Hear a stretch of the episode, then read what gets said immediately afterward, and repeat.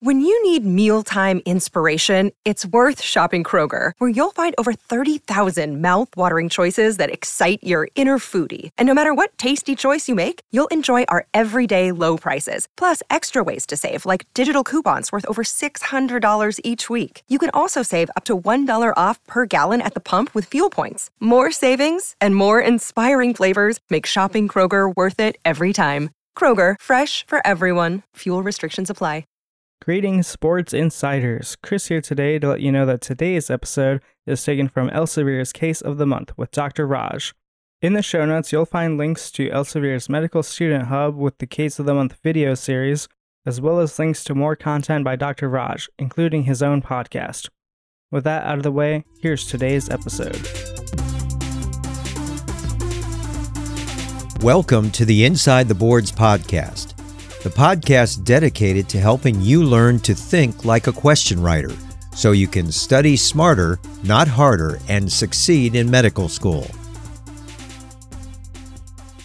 Hi, Dr. Raj here, and I'm very happy today. This is going to be our first case. And of course, I want to say thank you to Elsevier. And this is going to be the Medical Student Hub Case of the Month featuring Dr. Raj. So I wanted to do something special. And what is going to be the hot topic right now for the last, oh my God, has it been eight? Has it been 10 months, almost a year? Yes, it's going to be when we talk about COVID 19. Is this going to be on the board exams? Will this be on the USMLE? Chances are it's going to be yes. This is such a hot topic. It's affecting people across the world, whether you're a medical student, a resident, a fellow, or even an attending. And what are they going to do is integrate that basic science with clinical knowledge. And that's why I brought you today to a case that I feel will integrate all these things, making you the best medical student, being the best clinician, and putting the basic science and clinical all together. So let's talk about something called atypical ARDS. And the way we're going to do this is in a case based format, just like my book, Beyond the Pearls.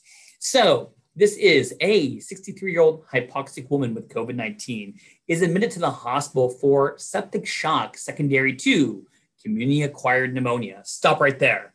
So, when you have a viral infection of the lungs, are you predisposed to bacterial lung infections? The answer is yes. And we've known this from many viruses in the past. And which one really jumps to mind is influenza. And on your board exams, when someone has influenza virus, what bacterial pneumonias are they predisposed to? That's right. You always have to think common things are common. And what is the most common cause of community acquired pneumonia? The answer is outstanding strep pneumo. But I know what you're thinking. I read your mind. You want me to say what? Staph aureus. And you're right. People who do have influenza are more predisposed to staph aureus. But remember, common things are what? They're common. So even if you're HIV positive, the most common cause of community acquired pneumonia is what? Strep pneumo. Even if unfortunately you're an alcoholic, what's the most common cause of community acquired pneumonia? The answer is strep pneumo. You got the point. So we're not surprised this patient has uh, COVID 19 and on top of that develops a community acquired pneumonia. So what did this patient get? Looks like the patient got remdesivir, got dexamethasone, and got some monoclonal antibodies. And let's talk about those. So when we talk about remdesivir, well, this is going to be right now a medication that we give through what? The IV. And there were studies that show we should give it to five days. Uh, initially, we were thinking about 10, now it's going to be five. And when do we give this medication?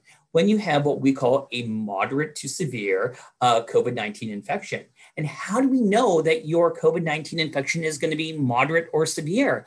A couple things that there are guidelines where we look at the oxygen saturations. So if you're hypoxic, you may be a candidate for this.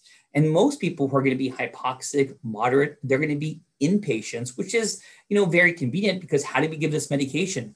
Through the IV. Another reason why I would consider you to be moderate or severe would because of the chest x-ray, because of the CT scan, because of imaging on the chest. And there are what we call some findings that, you know, nothing is pathognomonic on imaging of the chest, but classic findings would include this word called ground glass. And this ground glass is going to be where? In the periphery of the lungs. So you have findings on chest imaging, you're hypoxic, you're going to be in the hospital. What are you going to get? remdesivir. And how does remdesivir work? It's an antiviral medication. We have studied this in other viruses in the past. And what does its claim to fame? It reduces the duration of symptoms. So this patient got remdesivir. And of course, what do they love on the USMLE? They love side effects. And what uh, organs do we always worry about when you give remdesivir? That's right. You want to monitor liver function and you might as well see how the kidneys are doing. On top of that, the patient got dexamethasone. So when we talk about dexamethasone, that's really not a new drug. It's a steroid, and we've been using steroids for quite a long time for so many different things when we talk about medicine. And what is the claim to fame for dexamethasone is that it reduces my favorite M word in the whole world, which is what? Mortality. So there were studies done in the UK that showed that if you were someone that comes in and you had very low oxygen levels, you were in the medical ICU, you're on the ventilator, that if we gave dexamethasone, that it actually reduced mortality, mainly in those who are on the ventilator, but also those who are hypoxic. But of course, are there side effects when you give steroids to people? The answer is yes. And in the trial, they give a pretty good dose of dexamethasone. And what are going to be some of those side effects? That's right, I heard you. Euphoria. There's even something called steroid psychoses. It can make your blood sugar worse. It could raise up your blood pressure. So these are going to be things that you balance out with risk and benefit. And then the last thing are going to be these monoclonal antibodies. And I want to be the first to say this these are not FDA approved. So when I think of monoclonal antibodies, it's you know kind of a, a spin-off to initially when we had this pandemic, we're talking a lot about convalescent plasma. And convalescent plasma means we take the antibodies from someone who recovered from COVID-19 and we give them to another individual. But because of how sick are these patients? How good are these antibodies? There's so many questions. We are now manufacturing these antibodies in a lab. And that's what we call them monoclonal antibodies. But they did not get FDA approval yet. They're on the cusp of getting this. We may use them for uh, compassionate reasons. But this patient got remdesivir, dexamethasone, monoclonal antibodies, and let's see how the patient's doing. So they also received traditional antibiotics. Why? There's a community acquired pneumonia. And if you have community acquired pneumonia and in the ICU, what category of antibiotics would you choose? You read my mind. I would choose two antibiotics. One would be a third generation cephalosporin. What's the classic one that we use? That's right. We'll probably use something like ceftriaxone. Now, to combine that with some atypical coverage, and usually we use a macrolide. Which one? Azithromycin. Uh, patient got lots of fluids. Why? Maybe the patient, not even maybe, this patient is in septic shock. And when you're septic, do you need fluids? The answer is yes. And unfortunately, the patient did not respond to fluids and eventually required vasopressors. And what is going to be the vasopressor of choice when someone has septic shock? That's right. It's going to be norepinephrine, brand name Levophed. So all this stabilized her condition. However, subsequently, she developed something called ARDS, acute respiratory distress syndrome. And because of this, patient was on the ventilator.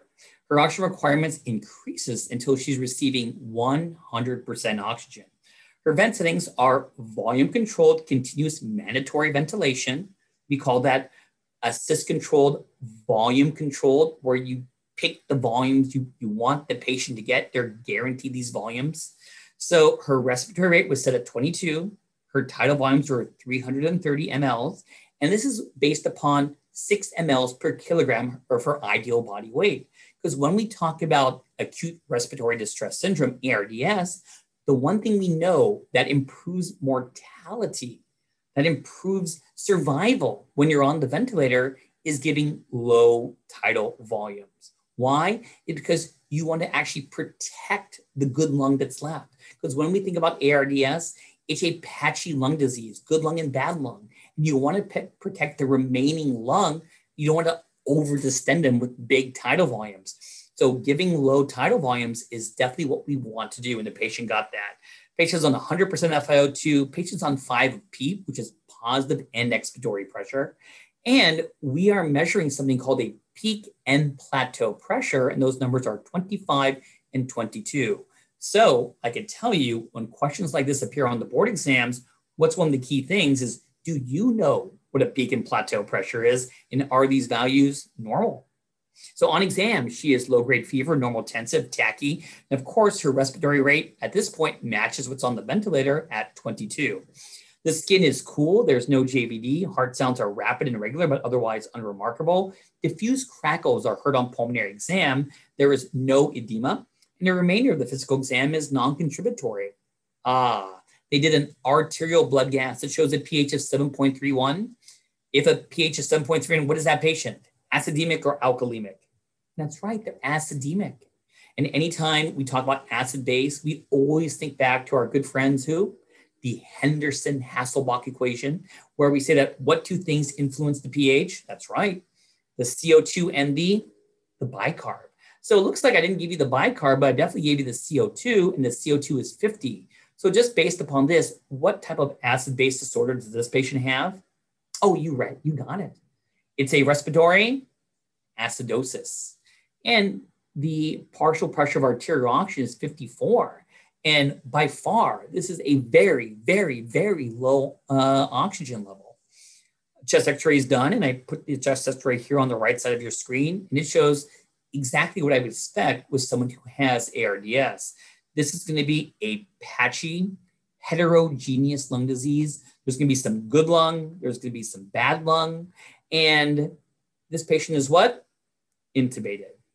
So, based upon this, which of the following is the most appropriate management of this patient?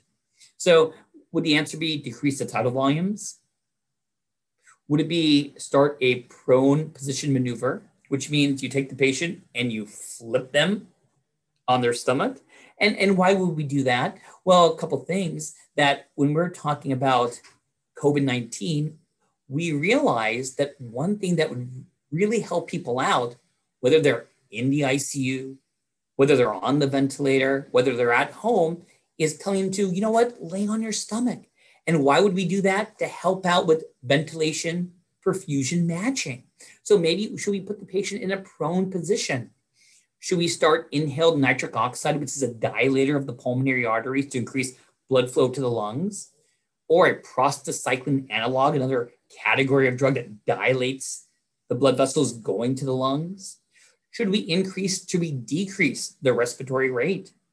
Should we increase something called PEEP, positive end expiratory pressure?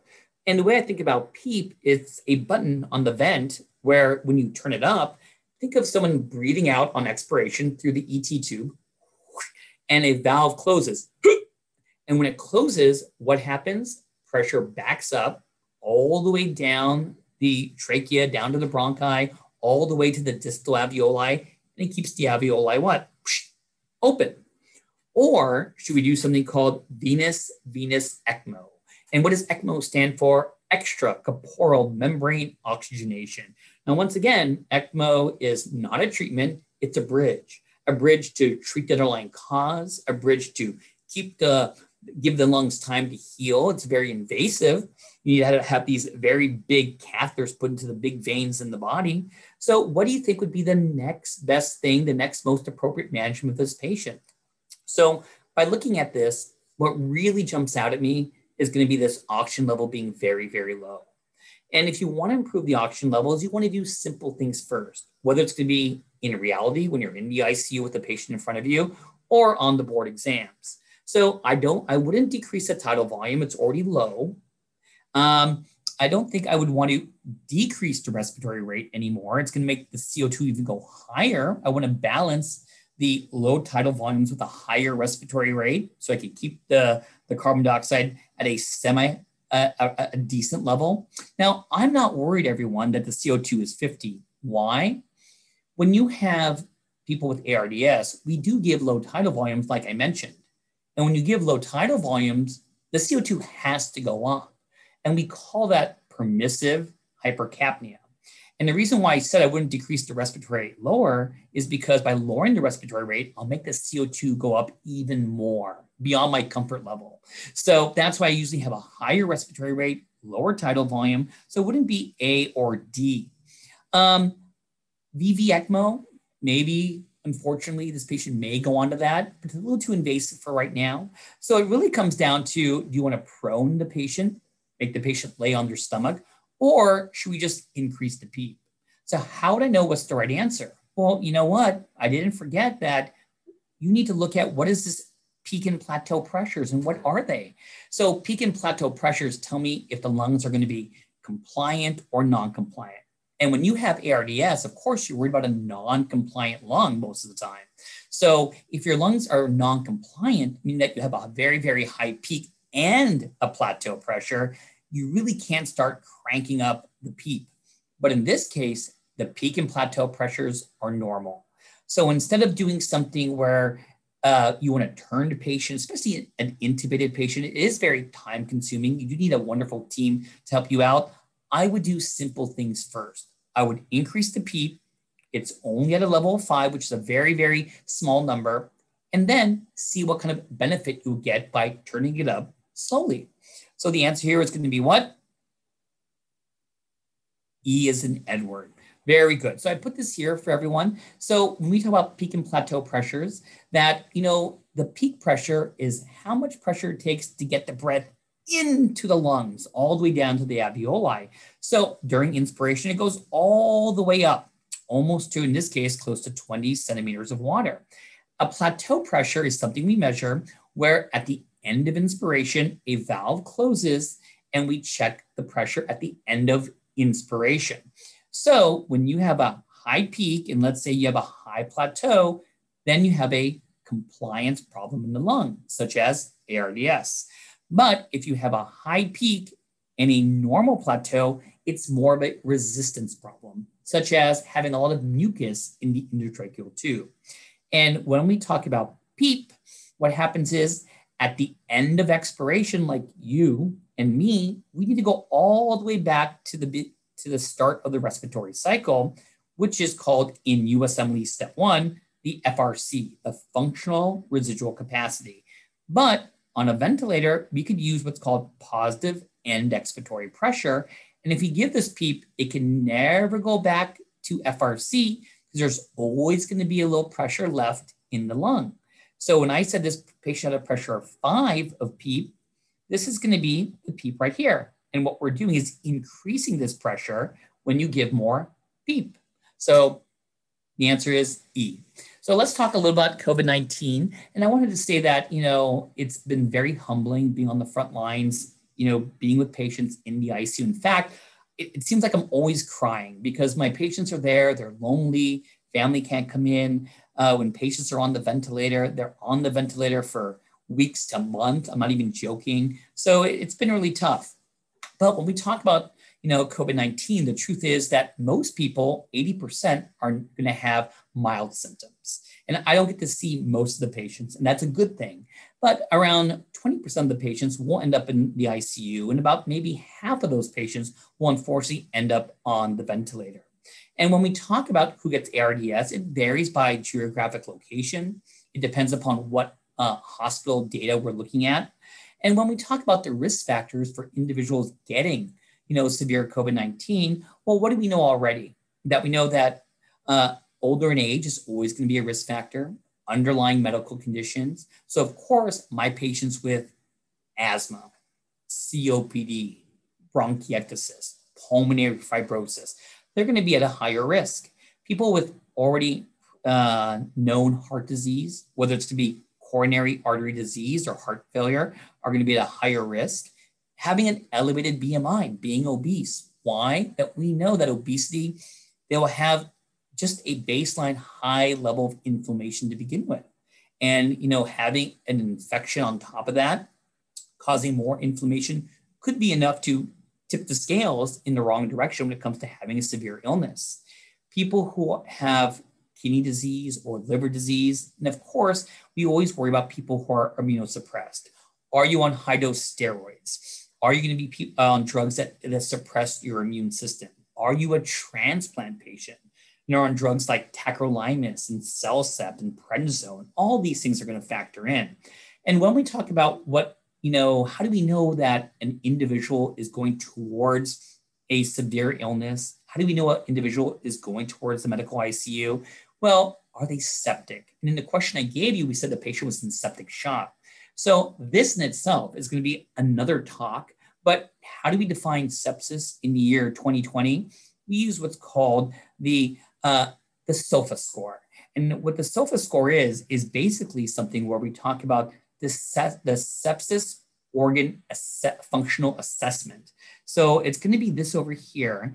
And basically, we look for a change in the SOFA score plus a source of infection. And when we talk about um, septic shock, septic shock will be defined as elevated lactic acid, as well as having a mean arterial pressure less than 65 after appropriate resuscitation with IV fluids. But we'll talk more about sepsis in a different talk.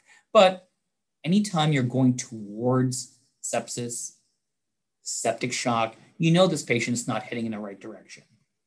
So, what are going to be some features in someone with COVID 19 that are associated with a poor outcome? These are things that we order when people come to the hospital, get admitted to the medical ICU. We know that individuals who are lymphopenic are at a higher risk, elevated liver enzymes, elevated lactate dehydrogenase.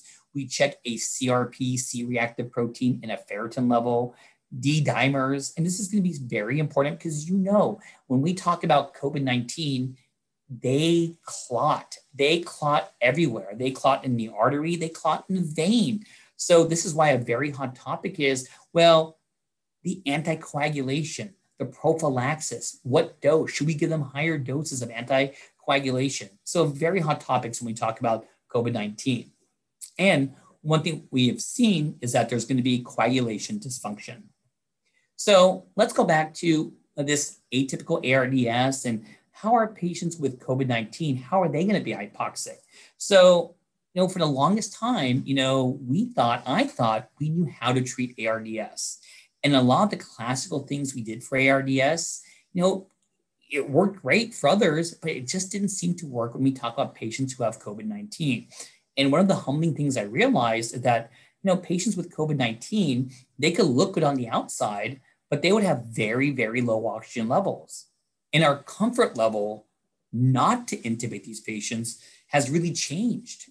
I mean, there are patients who have oxygen levels in the 80s, and we don't put them on the ventilator. And these are all the different things that we're always learning because it's been such a humbling experience. So when we think about ARDS, there are two types. You know, there's the typical one, which, you know, I just presented to you. You know, someone comes with ARDS, they have a low compliant lung. The lungs are very stiff. They have a very high plateau pressure. And because in your lungs you have something called hypoxic vasoconstriction, you get a lot of right to left shunting. And what else in uh, influences shunting is using things like positive pressure ventilation and PEEP. And what usually happens is when we do give PEEP, like we did in the question, they distend the alveoli, give the alveoli more surface area, better for oxygen diffusion. And this is the, the classic thing that we saw. But when we talk about some patients with COVID 19, they have this atypical ARDS where, you know, their lungs are actually a lot more compliant than the classics. They're going to have a normal plateau pressure, but you know what? They don't respond to PEEP. They just don't. And we get all the negative uh, effects of PEEP. And one of those negative effects is having very low blood pressure, but not improving the hypoxemia. And in these patients, doing the prone position really seemed to help out. Now, we knew about prone position for ARDS, and there are trials for classic ARDS that show it reduces mortality, but clinically, we've never seen such a robust response to proning like we do now when we have COVID 19 patients. And this is where this terminology came from. It's this atypical ARDS.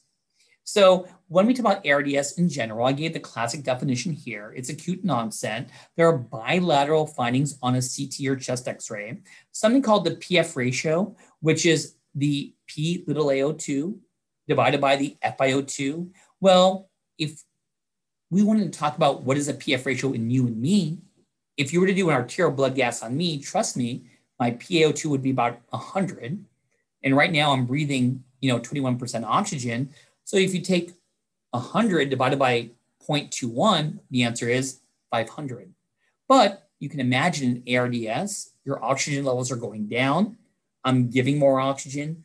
So when you do the math, that number is not 500 anymore. It gets lower and lower and lower. And a PF ratio less than 300 will give you mild ARDS. 200 will be even a moderate.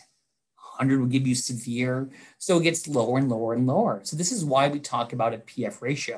And this is assuming you're on at least five of PEEP, like in the question we just did. And of course, the findings in the lung, the findings in chest x-ray can't be explained by the heart because in general, if you just look at the chest x-ray, heart failure and ARDS on imaging look almost exactly the same.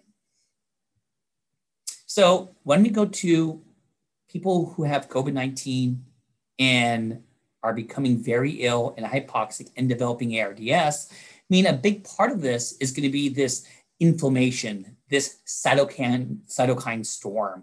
And we notice that there's a lot of increase in many different interleukins increases in IL 6, and many of us will check this when our patients get admitted to the hospital. We definitely use interleukin 6 inhibitors in the treatment. We're looking at other types of interleukins like IL 10 and tumor necrosis factor. And like I mentioned earlier, there's a lot of hypercoagulability in these patients, making them very predisposed to things like pulmonary embolism, DVTs. I'm just talking about the lungs, not to mention that they have documented cases of of heart attacks and strokes. It's, it's, it's very scary. So when we talk about, you know, when do we want to put a patient in the medical ICU or when do we want to intubate?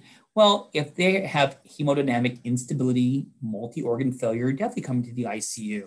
When it comes to worsening hypoxia, you know, we definitely tell our patients whether they're in a regular floor at home in the ICU to try to lay on their stomach as much as possible. We use supplemental oxygen. And one of the hardest parts about managing, managing these patients is if in the beginning of this pandemic, we were worried that if we don't intubate them and use things like CPAP, continuous positive airway pressure, or bi-level positive airway pressure, that we're going to keep on spreading all this aerosolized virus. And we're going to make not only the patient, but family, and people and staff in the hospital at risk. So it was really hard to decide what should we do with these patients. Of course, you know, when they come to the medical ICU, they're in a negative pressure room. Many hospitals are trying to cohort their patients and put them in, in a, a separate area of the hospital if that's going to be possible. So, you know, having knowledge not to put them on the ventilator right away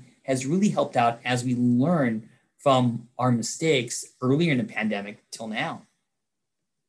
So this is going to be the stages when we talk about COVID-19. You know, stage one is the early stage where it's going to be the viral response. And then when we talk about, you may have heard on the news, they say, well, we have to wait till around day seven to see what happens. Well, this is where you have a host inflammatory response, where we have this cytokine storm, where this may take a turn for the worse. And this is where they may end up in uh, the medical ICU or on the ventilator. And when we talk about, you know, how do we treat and all the different managements we have for COVID-19, you know, you know, up front is where we think about giving medications like remdesivir, which we talked about already. But when you have that cytokine storm, that's where we start talking about giving dexamethasone. And we mentioned a lot about this IL-6, and there's an IL-6 inhibitor known as tocilizumab. And we have been using medications like this when it comes time to this um, cytokine storm that could occur in the patient themselves.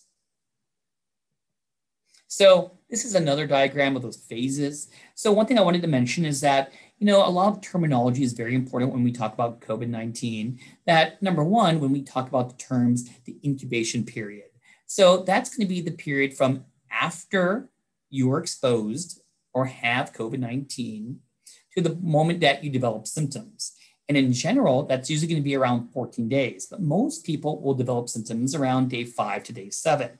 But one of the things that's been very confusing is well, when are you the most uh, infective and when are the highest chance of passing on the virus to others?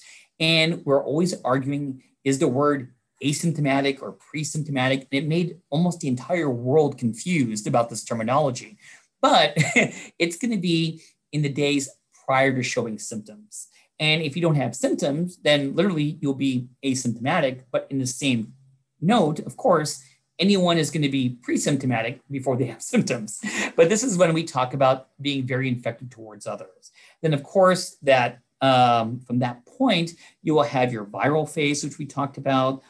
Hopefully, you won't get into the cytokine storm. Then, even afterwards, there's going to be a coagulation phase where people have been documented to have heart attacks and strokes afterward. And there's even a late uh, inflammatory phase. And we know now that many people have chronic symptoms of COVID 19. And many people are talking about brain fog and muscle aches and just different difficulties sleeping and memory and all these different things. So it's still going to be a very hot topic, even out of the medical ICU. So, how do we care for patients who are not intubated? Well, we already mentioned that we have to be comfortable with a lower oxygen level.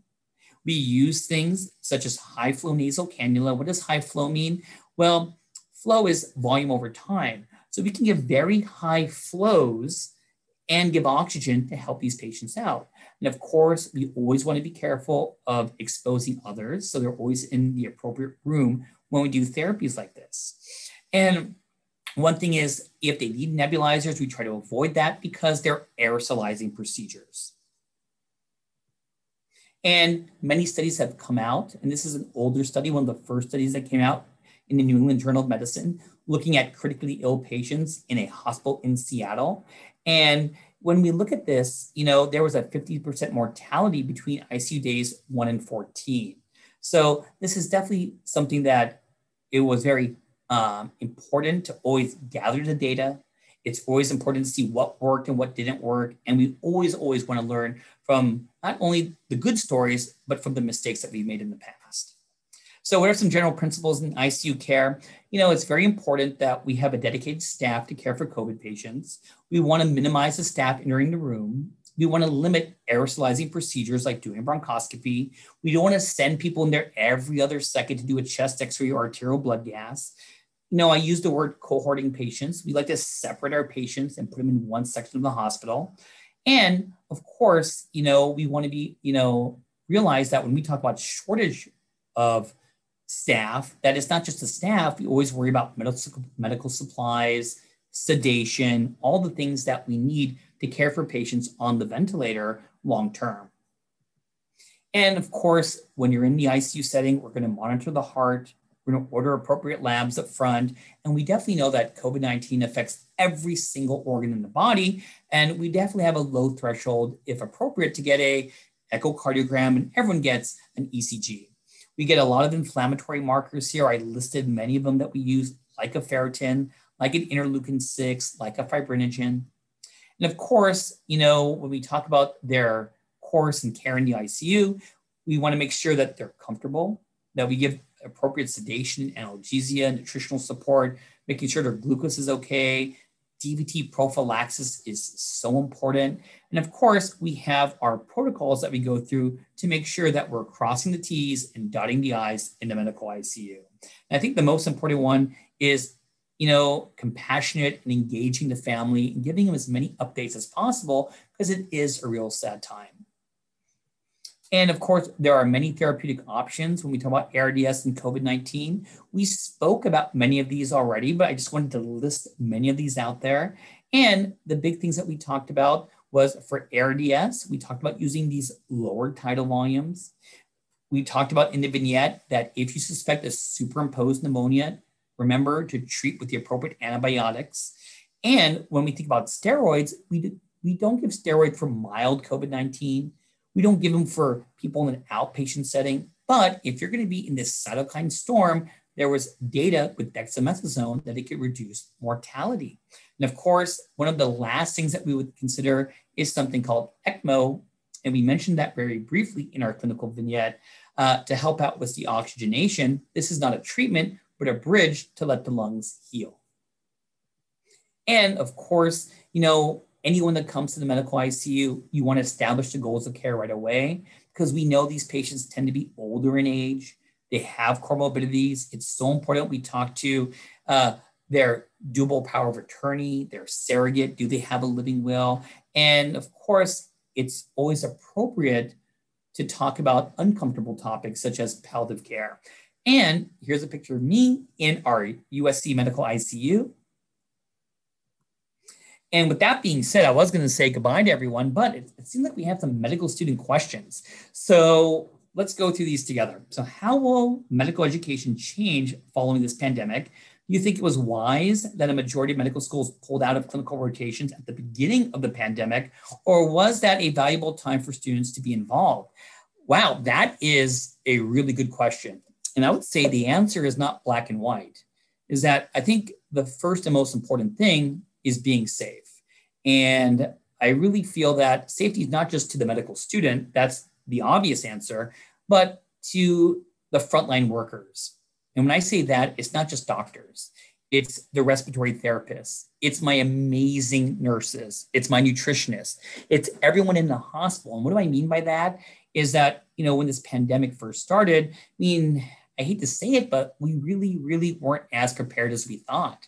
And a lot of that was to be the personal protective equipment. And, you know, as much as I love education, I'm giving this talk right now because I love teaching so much we just didn't have enough personal protective equipment for all the essential workers. And, you know, we have amazing students here at USC. And, you know, as much as they wanted to learn, most students realize that we need to have the right people to have the right equipment. So I think if that wasn't an issue, I would be more um, pro saying, sure, let everyone come in, let's teach, let's learn, let's help. But safety for the patient, safety for everyone is one of the most important things. At, at the same time, you know, I think that the learning was still there, even though you weren't in the room with me seeing a patient. That, you know, everyone's different. But one thing I know I did was, you know, we got a chance to discuss the case outside the medical ICU. We sit down in front of the screen, look at the chest x ray, look at the CT scan of the chest, talk about the case. And I think, you know, in those regards, the teaching can still be there. But you know, there are so many types of students, and I always love the passion. And there are people who want to be in there and help, and I really could appreciate it. And on the other note, you know, there were you know some medical students who were happy that they had time to whether prepare for a board exam, take electives that they didn't need to be hands-on with. I know many people took radiology electives, things that made a little bit more sense, you know. But of course, there are other students that complained that you know med, med school kept on going and a, a rotation they wanted to be hands-on, now they can't. So there's never going to be a great answer, but I always would say the most important thing is safety for the patient, for the healthcare professionals, and for the student. That's a great question. Um, so, do patients with COVID 19 respond well uh, to prone position ventilation as regular ARDS patients? Wow, great question. Whoever asked me that probably already saw my PowerPoint. So, we know about prone position ventilation for quite some time. There was actually good data that it reduced mortality in traditional ARDS if you did it early. And we did it when the PF ratio was less than 150. And even though I've prone many patients with traditional ARDS, I've never seen such a big response to prone position as we do when we talk about patients with uh, COVID 19. So, and when we talk about prone position, it's not about having a big machine that rotates all the way over. It's literally just flipping the patient. You need to have a good team, you need to coordinate with nursing. But yes, they respond actually even better than most patients who just have traditional ARDS. Um, during the pandemic, physicians' mental health has been affected by mass casualties. Does mental health have a place in medical education? Will more doctors be needing mental health resources, or will burnout rates be even faster than before? I mean, these are amazing questions. And I'm going to answer that question talking about me, my partners, my friends, my mentors. That, yeah, I mean, I, I mentioned earlier that I'm always kind of tearing up. I mean, I'm, I think I'm more emotional than I've ever been. It's not just one thing, it, it definitely adds on. And like I said, I mean, when you, someone comes to the medical ICU, there's always a small part of me that's happy they're in the right place. We're going to do the best job we can. But this virus is so humbling and we don't have all the answers. And, you know, every time we think we're ahead of it, we're not. Every time I think we have the pandemic under control, we're not. And, you know, speaking more for the patient, there's been a higher incidence of post traumatic, you know, stress, you know, for patients, for family after these uh, medical ICU admissions because they're on the vent for so long. They're on medications to sedate them and they're away from everyone. There's no way to talk to them. So I feel very bad for the patients. But yes, I think, you know, communicating and talking to, for me, my wife, who is also a doctor and can understand, but to my colleagues, uh, I think it's very important. So I think we do have to uh, really watch mental health, especially during this pandemic. So great questions. And with that being said, everyone, I hope everyone enjoyed this presentation. I know it was longer than I thought. I can't guarantee every presentation is going to be this long, but it's a really passionate topic for me. So thank you very much. And of course, I have to say, follow me on Instagram at Dr. underscore Raj underscore. See you next time.